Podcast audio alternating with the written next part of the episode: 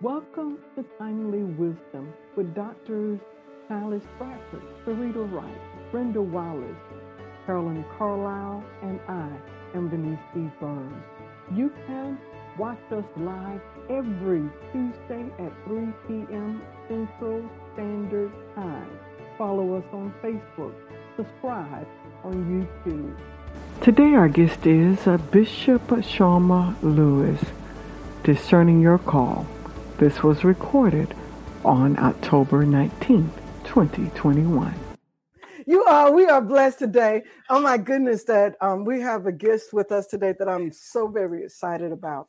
Um, it is Bishop Sharma Lewis. Um, she is resident bishop um, in the Richmond area of the United Methodist Church at the Virginia Annual Conference. Um, and we are blessed. Um, prior to her Episcopal assignment, she held a distinguished record of service in the North Georgia Conference, including her appointment as district superintendent of the Atlanta Decatur Oxford District in 2010.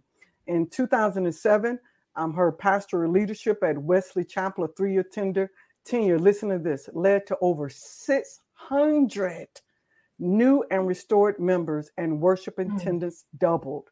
While there, her visibility as a strong spiritual and pastoral leader propelled her into numerous leadership roles in the local community, including hands-on Henry hands-on Henry County and many hearts, many um, hands in McDonough, and her ministry here culminated as she received the Harry Den- Denman Award for Evangelism in 2010, as well as the G. Ross Freeman Leadership Award.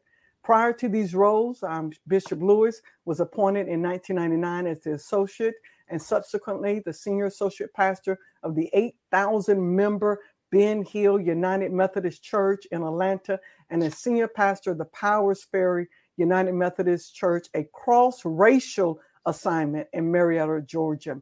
She's offered her gifts to the United Methodist Church in a variety of ways, including a board member of the Wesley Woods Foundation, the SEG Committee on the Episcopacy, the uh, Cabinet Representative for United Methodist Women, and the Committee for Equitable Compensation. I like that word, y'all. We have to talk about that equitable compensation.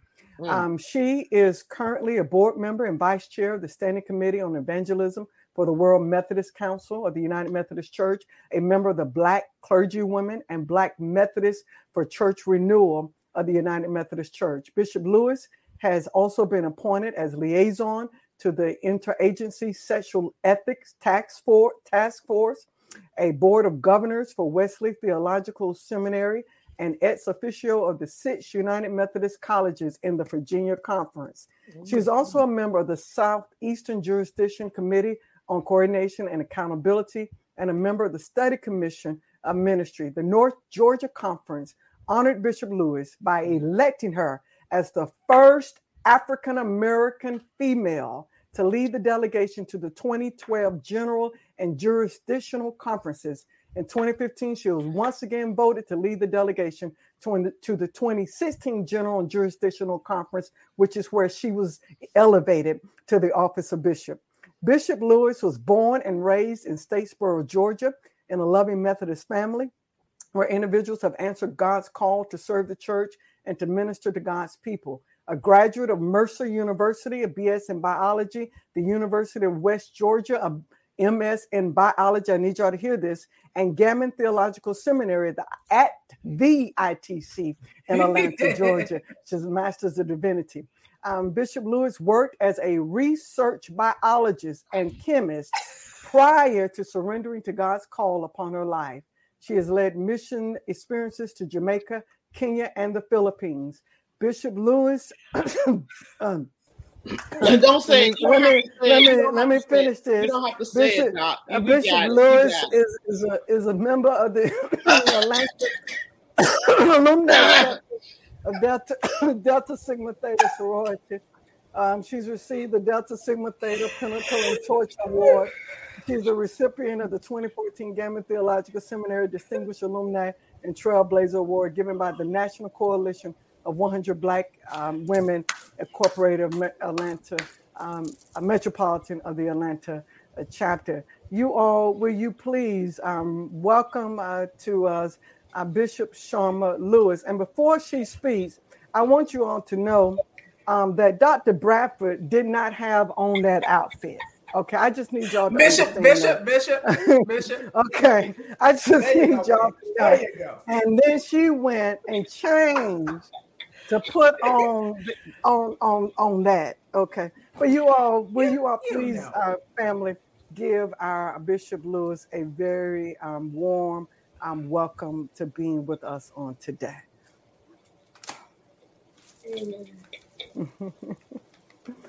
Bishop Lewis, uh, like to open with um, asking um, you, um, how have you been?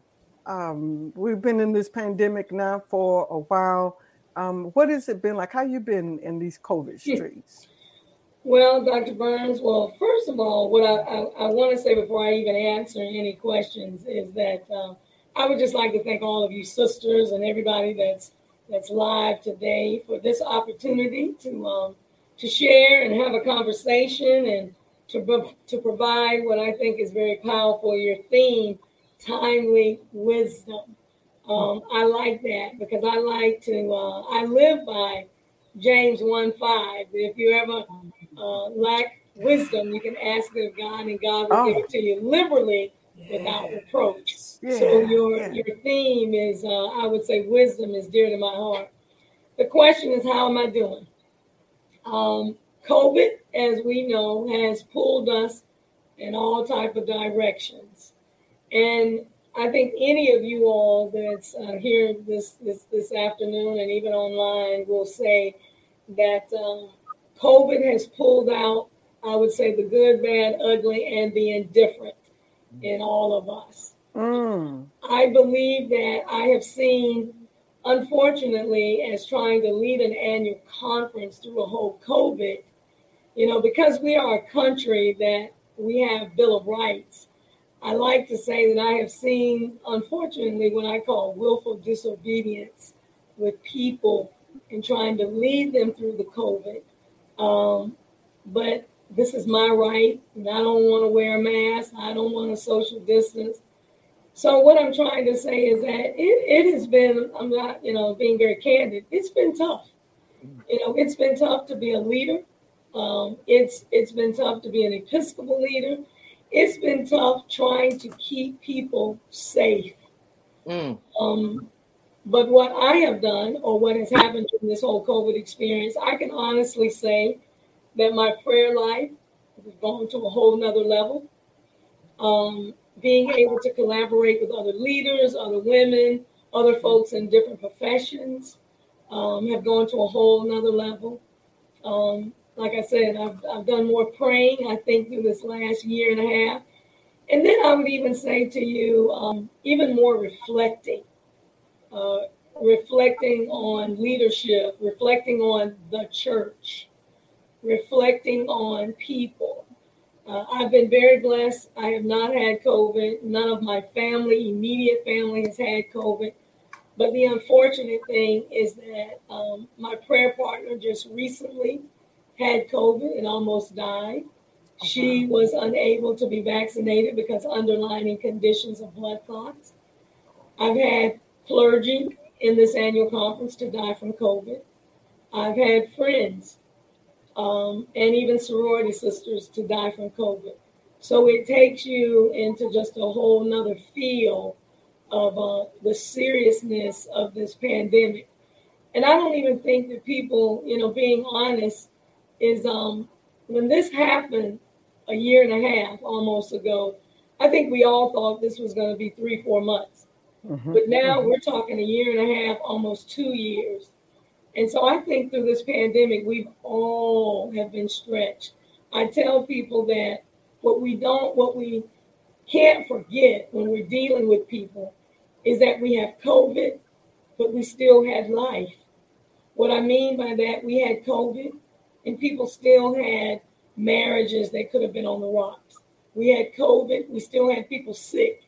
We had COVID, we had issues within the government. So it has made it very hard and very difficult. But I will tell you, if it was not for God, and I'm not trying to preach, mm. I would literally say, but God. If it wasn't for God, I'm being very honest with you, I don't think I would have made it as a leader. Because when everybody was saying, no, Bishop, no, Bishop, we can't do that, we don't want to do that, I had to stand not only on my biology science background, but I also had to stand and take a risk when folks were saying, I don't want to do this. I kept saying to them in this conference, there are two things that y'all got to remember. I want to keep you safe, number one, and informed. So we worked really hard here in the Virginia conference. Uh, but I will say um, I'm good. I will be glad when it's really over. But I say this: Will we ever? Will we really ever be over COVID? Mm-hmm. mm-hmm. That's a good one. And then yeah. I would even say this: I think that through the COVID experience, we learned some valuable things of how important it is for family, um, friends. My mother passed during COVID. She did not have COVID, but um, and we were able to bring her home. My mother unfortunately fell, 90 years old, and fractured her back. And we were trying to get her in an assisted living, and that didn't work out. And God had it was for us to bring her home and we were with her for a month before she passed. But even that happened during COVID. So when I say about there was COVID and then there was still life, and so that was very difficult for people to deal with COVID and to deal with life. So I think we've all been stretched, but we've also realized the importance, family, friends, things we took for granted, getting our hair done, getting our nails done, going out to dinner. I think we also realized just the importance of of uh, just who we are in humanity.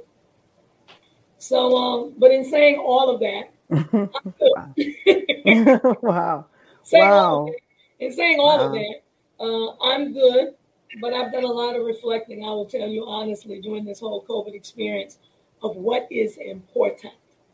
Wow. wow.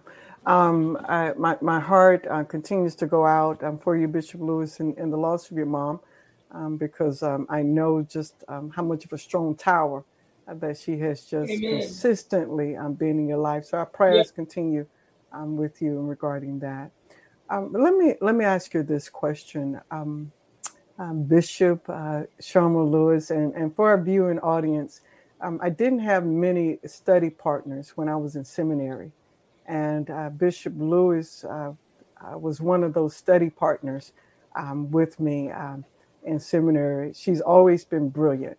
Um, and so when you don't know, you surround yourself with folk that's smarter than you. And so that I was smart enough to do that, to find somebody that was a little bit smarter than me that I could hang around and um, who could keep me focused. And but I, I appreciate um, what I call. I say that to say um, um, the next question that I want to ask you. Um, I ask you this: under knowing um, some of the challenges that you know that we just had as Black women, you know, growing up um, in the South. Yes. So, so I'd like to know um, from you what are some of the joys and pains, the rewards and struggles of being bishop as a Black woman bishop in the Deep South. Well, the first thing I would have to remind you that my context is Virginia. so I think right there that can speak a lot pro or con, however you want to take it. But I, will take the first part of your question, and uh, I took um, the questions that you all sent me very seriously because I wanted to really, really reflect and also have some deep conversation with you ladies. First of all, the joy was in 2016 being the first black woman elected, as well as elected on the first ballot in the southeastern jurisdiction at Lake Junaluska, North Carolina. See, in the United Methodist Church, we are elected in jurisdictions, and there are five jurisdictions in the U.S., in the United Methodist Church, excuse me, in the U.S. The election was very historic in another way because in the United Methodist Church, we have only elected eight women in the entire history of the United Methodist Church. So I am one of eight, and I'm eight. very honored to be one of eight. The first election was in 1984 with Bishop Leontine Kelly. 16 years later, in 2000, we elected three black women bishops in the United Methodist Church. And then 16 years later, we elected four women, and I was uh, number one of, of the four. So there's only eight. We have one jurisdiction, the South Central. Unfortunately, Dr. Burns, South Central is the Louisiana, Texas area, where we still have not elected a Black woman from the United Methodist Church. Wow. Now, of course, you all know that with many blessings come what? Burdens. I ran uh, in 2012. I was I offered myself to run in 2012, and I was not successful in my election. And I was not successful because of, I hate to say it, dirty politics. On the second day of the balloting in 2012, when we came in to begin to vote, I saw that on the first day, my voting and balloting was trending up. And then on the second day, I noticed from the first ballot, I started going down. The second ballot, down. The third ballot, down.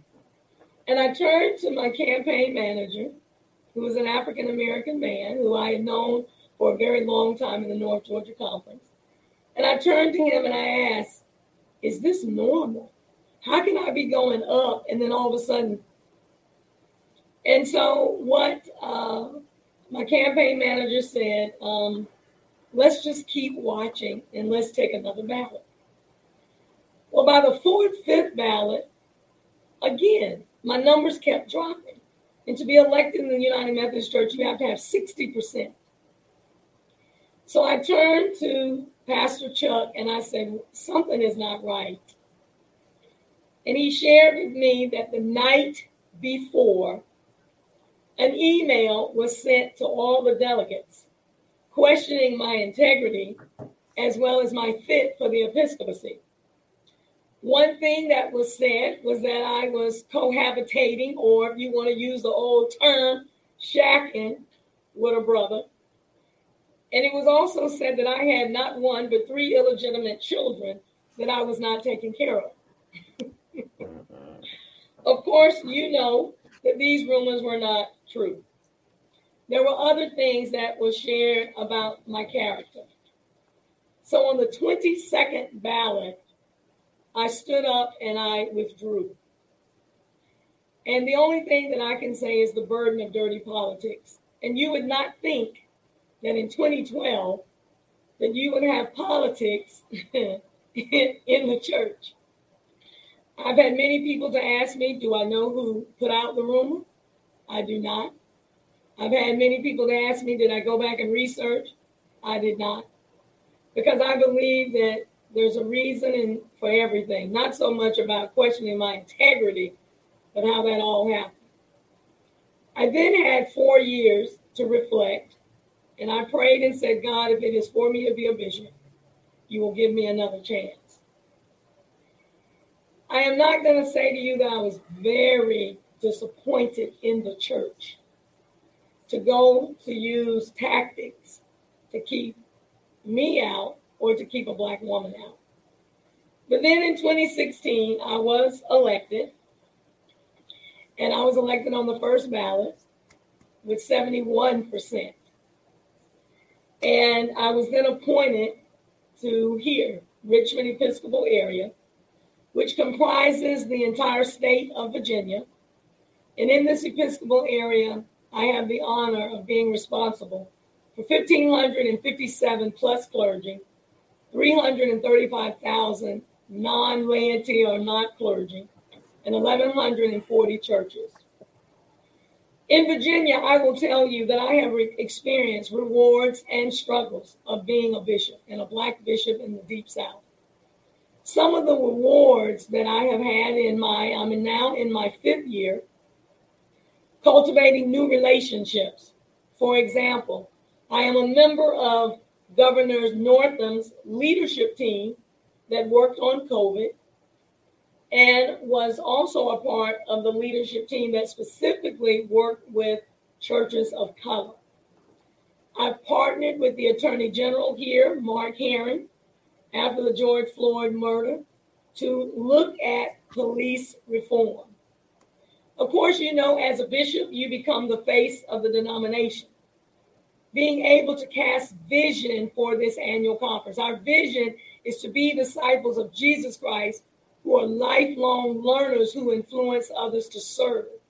And that vision was cast as I traveled around the annual conference in my first years, listening to the clergy and the laity, and then coming back and working with a team of folks, and then being able to spend that prayer time to get before God to say, God, what is the vision for this annual conference? Another thing that is a reward of being a bishop is, believe it or not, being able to inspire young women, young girls to know that just like I was elected, if they desire to be a bishop, they can as well. During my time here, I've been able to write my first book in 2020, mm-hmm. Journey to Transformation, which was a Lenten study. A lot of the rewards, I would even tell you, being able to travel and see the world, to influence not only my constituency here, but to travel and meet other people, being able to preach and teach around the world. Being able to have this type of experience in talking and speaking with you as you all, as other Black women together trying to make it, raising money for certain causes. Now, when we talk about the struggles, being very candid, I've dealt with sexism. I've dealt with racism. I've dealt with, even as the bishop, as people will say, I've dealt with people questioning and challenging my authority. Being scrutinized by everything that I say or do. Being scrutinized by following the book of discipline, which is our polity. It is not popular right now in the Methodist Church to follow the book of discipline. being scrutinized about my views on full inclusion, being scrutinized when I spoke out about George Floyd and called this conference to a call to action because I am tired of people talking about what we're going to do instead of doing it. See, I served a cross racial church in Atlanta, Georgia, in Marietta to be exact. And we always talked about being intentional. Well, you can be intentional about doing nothing. and so, calling this annual conference to action to really introspectively look at ourselves, participating in a Black Lives Matter march in which I received very nasty letters of how dare you and I'm going to say this and being very being very honest, I am an African American woman. I am the first African American bishop here in the Virginia Annual Conference.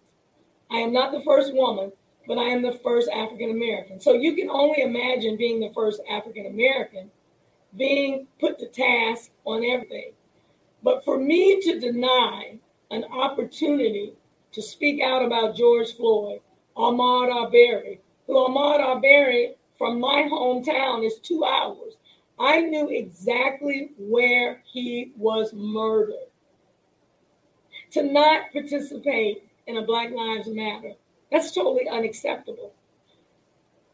Making decisions for the good of the conference being scrutinized. But um, but you know, like I said, with every blessing, there are burdens. But I am just glad that I have friends like you all. And I want to say, y'all already my sister friends, having my tribe, having my family to be able to support me for such a time as this. Wow. Oh, wow. we can be intentional about not doing, doing nothing. Nothing. nothing. that was heavy. That a preach wow. right there.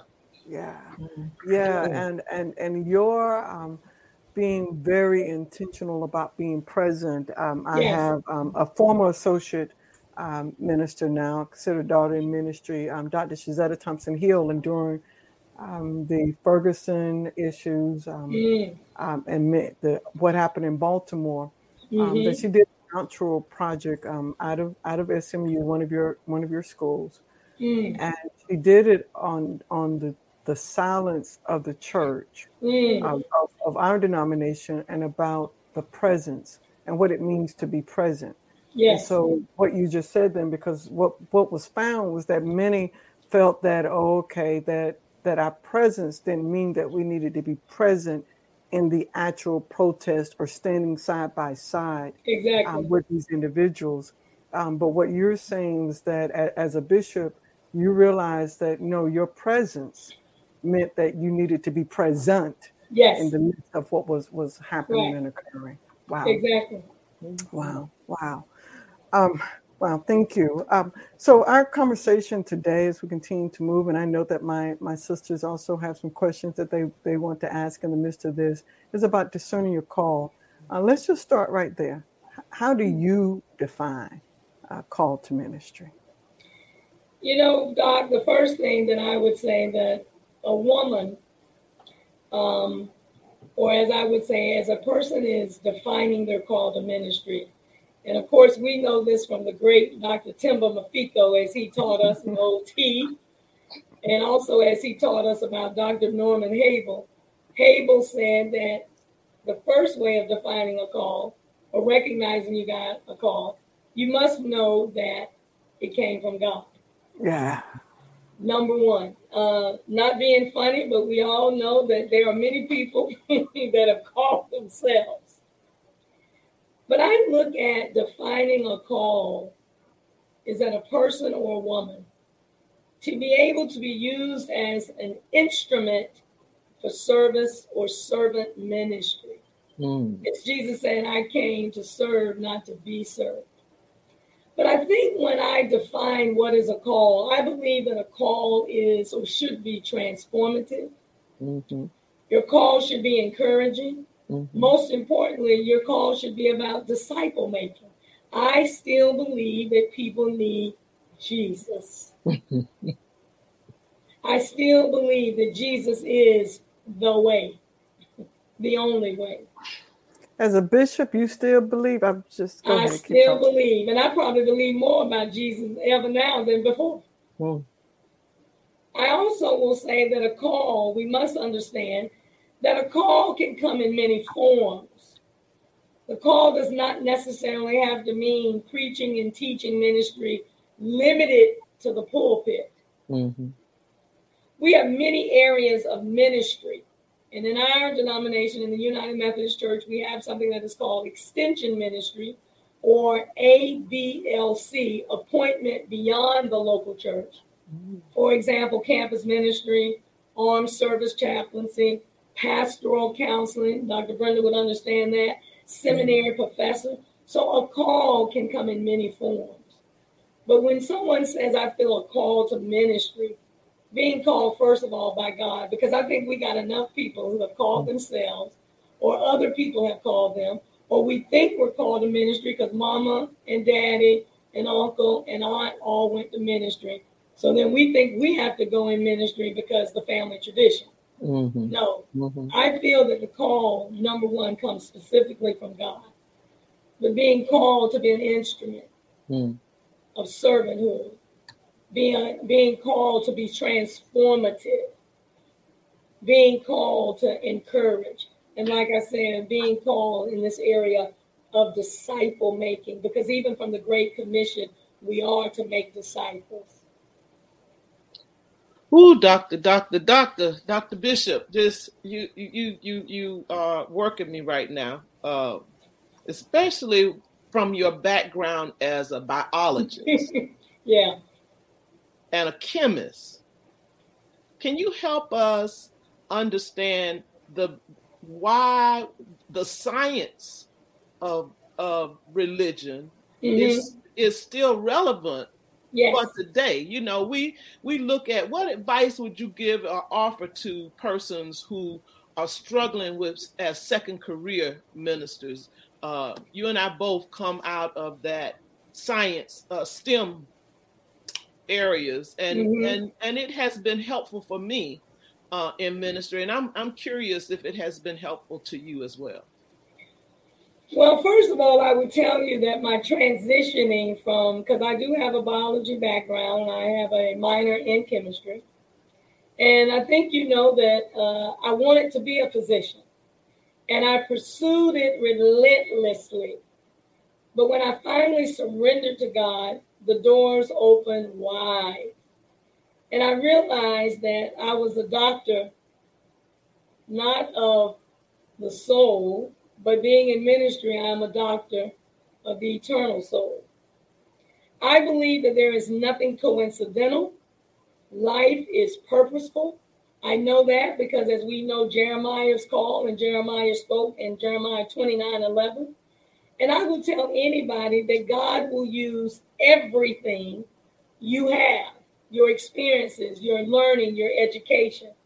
For example, when COVID struck, March of last year. Believe it or not, even as a bishop, I approached the matter like a biologist. I was very much aware of the risk. I developed teams, for example, the in person worship work group, the mission and ministry, and the post COVID re entry work group. Not only did we study COVID and study the vaccination rate, but we provided mechanism for this annual conference. For example, we wrote two handbooks. The first one was a little long, we had to learn, but we wrote handbooks. We wrote, we had webinars, we had videos to try to help people deal with being in this COVID era. And so when I say to you that God doesn't, everything we do, God uses it.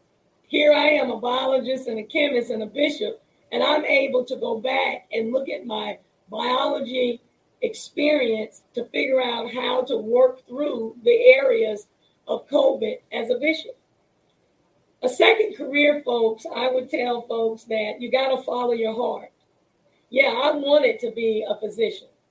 I did everything to be a physician. I worked in a nursing home. I took the MCAT twice to try to make my scores a little bit better. But I want to say to anybody that's struggling or trying to figure out a second career that it doesn't matter your age or your education or how long it means for you to get there. You will get to where God wants you to be. As second career, you know, Dr. Brenda, that there are times we know this, you got to take risks. You got to jump out on faith. Because what do you have to lose? Nothing. But I will tell folks that are second career that if you're not following your heart, you're not following your passion, you're not following what God is saying. I know that there are many people on this live stream will admit that they are stuck in jobs where they are miserable. But why not take the risk and kind of be like an Abraham and go to somewhere where you don't even know where you're going? Take that risk. Um, and I also believe that with God, all things are possible. Now, of course, we know in second career, the reason why some people won't take a risk or jump out on faith is because nobody likes change. And as my mama would say, nobody likes change. Nobody likes change but a wet baby. so, as a second career, as we're as you know me struggling it also takes bold courageousness to say i'm going to leave the familiar and go to the unfamiliar. So you know as a biologist and wanting to go to med school but when i heard the voice of god clearly so i'm going to go preach my word there was no turning back and I can tell you that I am very happy. I wasn't happy, I was wandering. Mm. But I'm very happy in the call to ministry to touch lives, to transform lives. Mm. I'm not the Savior, can't be the Savior, only one Savior. But to be able to be an instrument to help folks, but also to understand that God uses everything, everything that you've gone through every piece of education, every class we've sat in, all of that will be used. None of that will not be used.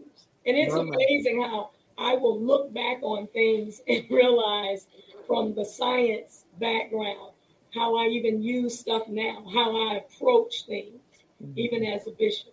Mm-hmm. And I believe that everything that we go through is purposeful. Mm-hmm. It's for a reason. Wow. so let me ask you. Yeah. yeah. Let me yeah. let me ask you this. You're talking about, you know, advice you'll offer to people with second career.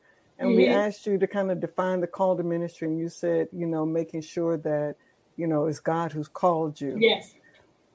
What advice, though, will you say to give to women who they're in this career that they're in, and mm-hmm. people have accepted them in this role, mm-hmm. right? They, they're okay in that role, but but now they hear, they know it's God calling them. Yes. What advice would you offer women who are wrestling with, with the call to ministry? Well, see, that's that's good. The first thing that I would tell a woman that is wrestling with am I called? I think first of all that a woman that feels that she has a call to ministry, I will tell you, I would tell her to know that she knows that she knows that she knows that she knows without a shadow of a doubt that she's called. And let me tell you why.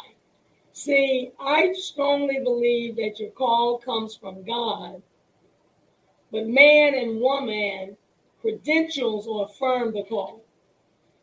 And when times get tough, and even tough as a bishop, if I didn't know that I was called, on February 13, 1994, at the 1145 worship service at Ben Hill United Methodist Church, Reverend Dr. Michael T. McQueen was preaching.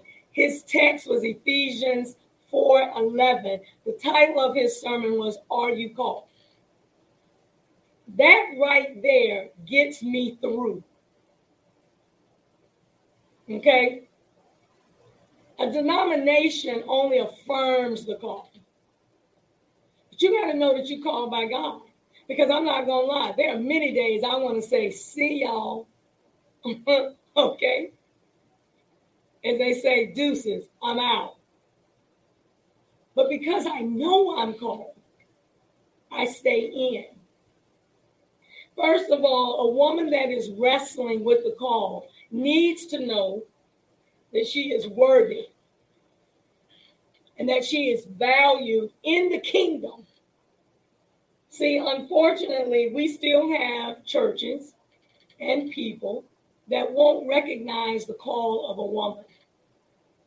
But what I find interesting, and when I'm making cabinet appointments, and I say this to my cabinet, what I find very interesting and intriguing is that if you research the stats, women enrollment in seminary and Bible study, Bible school is increasing.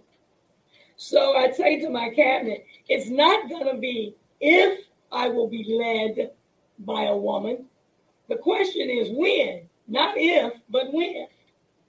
A woman who's wrestling with her call, I would say to her, not only know that you're valued and that you have worth, be yourself. Don't be nobody else. Don't be a man. Don't sound like a man.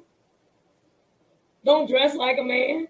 It's okay to be feminine and a woman and beautiful. It's okay to, to be gifted and talented, to utilize your gifts in the kingdom. And don't let anybody stop the call that's on your life. I have heard, and I know y'all have heard it, I have heard horror stories from districts and boards of ordained ministry that purposely stopped calls of women making them feel less than, or making them jump through more hoops, or giving them more things to do. I don't understand your call. And then I would even say to the woman who is called to ministry, in your own personhood, in your own wheelhouse, in your DNA, and we know this is black women of all the stuff that we've had to deal with. I would tell a woman that is struggling or trying to figure out about a call is to join with other women. Find your tribe of women that can uplift you. Because, first of all, all of us on this call know it ain't easy. Okay? It's not easy. And when you break in the glass ceiling, it is not easy. And the unfortunate thing is that sometimes we have more problems with other women than even men in our churches. So, in your own personhood, in your own wheelhouse, I would say to a woman connecting, have the have a Aaron and a Hur or Aaronette and a Hurette to prop up your arms when things get a little tough. In your own personhood, know that going into ministry It's going to take perseverance, passion, determination, endurance, a kick butt attitude that I am going to break this glass ceiling, a relentless, ever ready, uh, uh, uh, what is it, the ever ready bunny? You got to have that relentless. See, when people tell me no, that just encourages me to do uh, just a little bit better. You tell me no, I say, okay. God can open up a window. You tell me no, God can open up a door. You tell me no, God can open up a ceiling. So I don't take no. But I think also, as I say, having other women that have gone through it I've been very blessed to have mentors and friends that have gone through it ahead of me. And I would even say to women that are struggling or trying to figure out their call to make sure you make those connections. And those connections do not necessarily have to be within your own denomination. When I first started out in ministry, I sat with Reverend Dr. Cynthia Hale. Cynthia is Disciples of Christ. I'm United Methodist. I was sitting in a dinner and she was talking about having a mentor class. And I asked her, uh, I know I'm not disciples of Christ, but can I join? And she was like, Of course. So I sat with Cynthia Hale for three years. My own aunt, United Methodist, and other women. And to be honest with you, Dr. V, Dr. Brenda, Dr. Burns, I've learned from you all. You may not even realize I've learned from you. We're at ITC together. Dr. Burns and I travel with Dr. Mafico to the Holy Land. I'm always listening. I can learn from anybody. And I think sometimes we don't know the giftedness that we have in other women.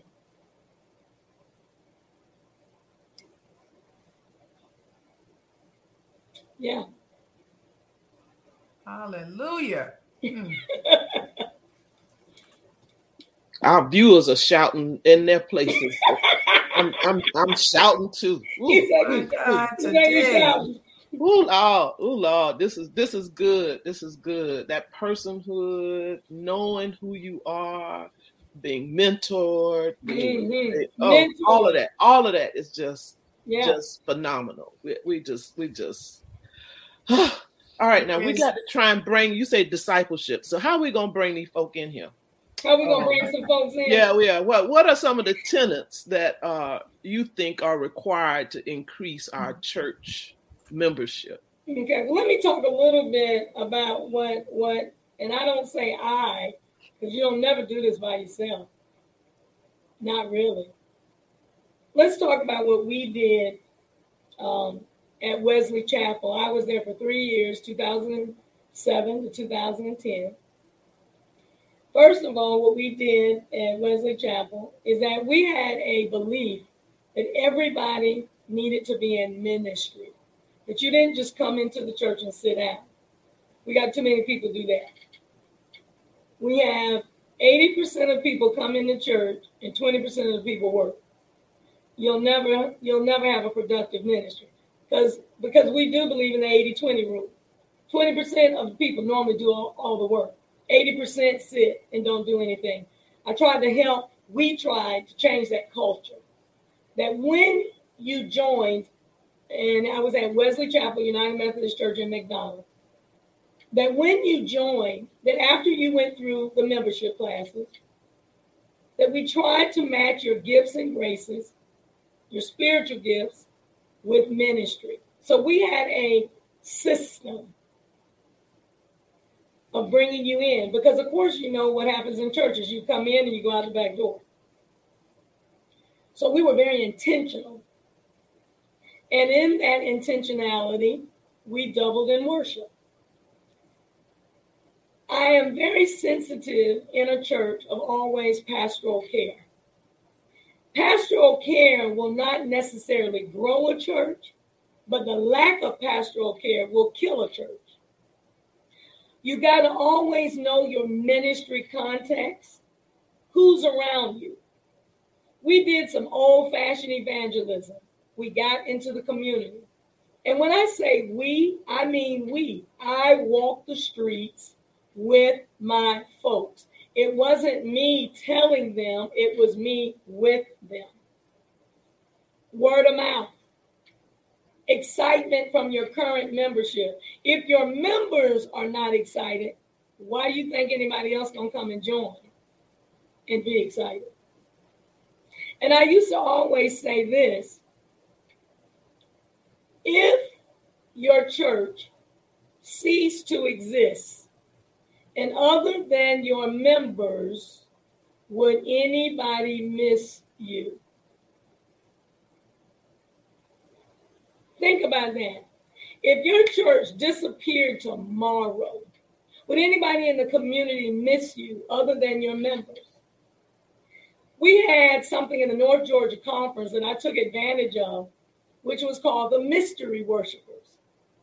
Well, we would have people to come to Wesley Chapel. We wouldn't know when they would come. And they would then do an overall assessment of the church. They would critique when they came into the church, how friendly people were in the parking lot, how they entered the church. Did we have correct signage? The attitude of the members? Did I preach a relevant word? So getting people in is really not really that hard, but keeping them there. So getting them in is one thing, but keeping them is having ministries and ministries that are relevant and ministries that you do excellence. Too much in the church, we do B work instead of doing A work. Wow, that's good. That's we good. serve an excellent God. We sing, How excellent is thy name. But then we have ministries that's just raggedy. And what I mean by that, we don't do things in excellence. We don't have good follow through. And I'm not even going to talk about how some churches, the attitude, folks, nasty. And so when we would do this overall assessment, they would critique us and send us the report. They wouldn't tell us when they were coming. And we would get this report, and I would share with folks, well, parking lot ministry, they said you did well. But they said that we need to improve on our signage. So the problem is, is that in the church, whether black, white, or whomever, we don't like to critique ourselves. So there are things that you can do to help your church grow. And then another thing, you got to be relevant. The, the sermon got to be relevant. And, and, and, and, and in the Methodist church, and I'm going to talk about us Methodists, there's nothing wrong with preaching the lectionary. But if something happens in the community or in the world, don't be so stuck that you got to be stuck. And then I'm just going to go and meddle. You got any Holy Ghost? the reason why some of our churches are dying is because they're dead. There is no spirit. No spirit from the pastor, no spirit from the choir. You're singing the same old songs. The pastor preaching on faith, the choir singing on prayer. Everything goes together. It takes work. Ministry is work if you want to do it right. And why is it that we can be excellent in everything else, but we can't be excellent in our church life? And see, the Holy Ghost or the Holy Spirit, you see, the Holy, when I say Holy Ghost, that's my Pentecostal background of my aunts, because I am the 14th pastor in my family. So I know church. And see, if there's anything I can tell you, I know church. I know the Methodist church, I know the Baptist church, I know a little bit about the Catholic church. I definitely know a lot about the Apostolic church and the COGIC church because I got relatives and I am the 14th pastor. How you also understand is that the Holy Spirit or the Holy Ghost, the Holy Spirit is not only taught, I believe the Holy Spirit is called. Do you have a contagious atmosphere? You can't orchestrate that, but you can let it flow. And it's okay to have learning and burning. Okay? it is okay. All right, Don, Bishop Lewis, we are actually at our time mm. on today with Jesus you. Um, well, we shared well. that we would only take um, one one hour of your time on today, and yes. um, we're, so this is got, just. So y'all got me riled up. See, uh, well, come on, come on. Well, the, Holy, the Holy Spirit is not just taught; it is caught. It is not just taught; it is caught. I have one all right. question I need to okay, ask. all right, all right. So just uh, um, video and audience, just hang with us just for a few more moments. Just for a little minutes. with us.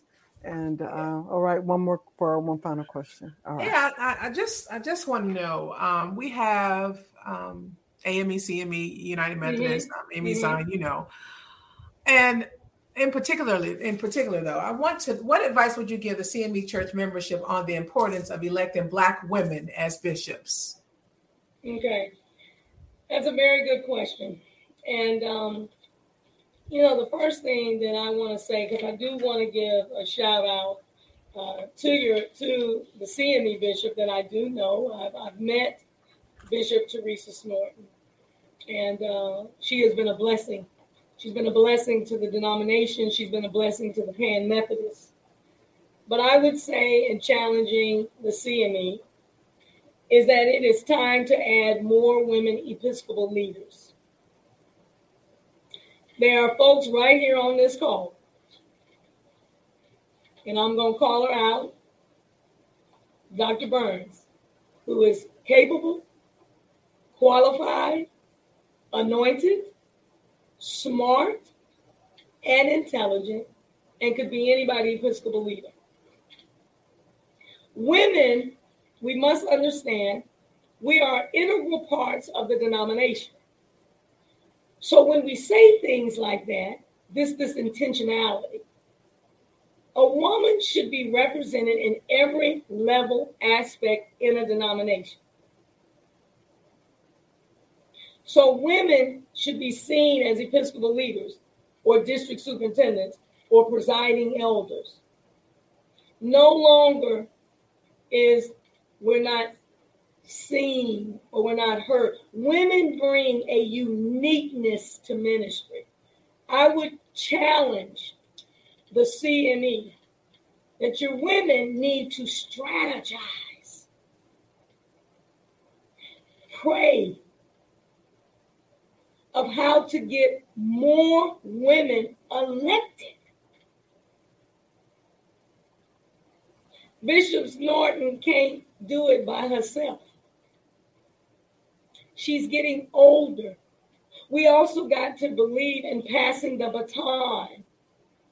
We also got to believe that there are little Sharmas and little Brendas and little everybody, Saritas, that's looking for the future. So we got to pave the future.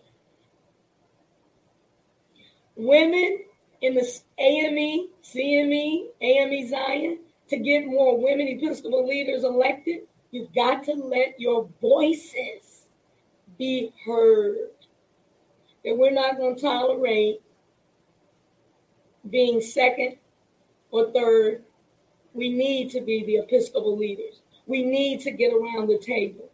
The men need to see a different way of doing ministry and embrace that, not squash it or stop it. And when a brother can embrace a sister, you're talking about the ultimate respect. And then I would even say this to the to the CME brothers, and I know several CME brothers. The CME brothers need to stand up and say, we need more Episcopal women in leadership and support and use their mouthpiece to encourage their churches and their congregation.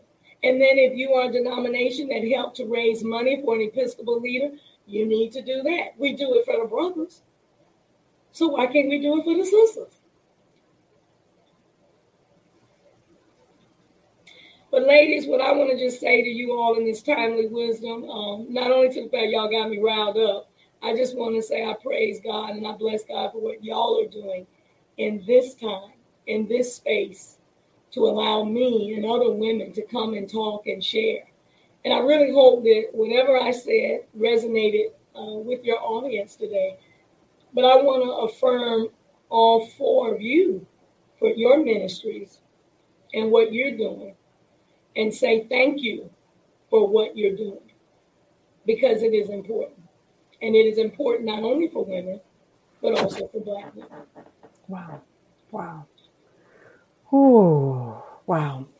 Thank you, um, Bishop Lewis. My God, audience, I've already seen a couple who says, "Okay, when when, when is she coming back? When is part part part two?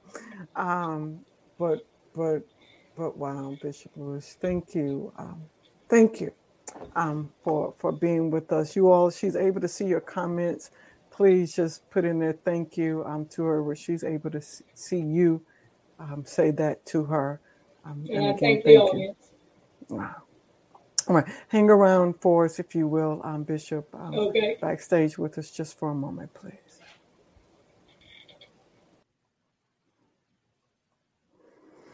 Well, my sisters. All right, Dr. Bradford.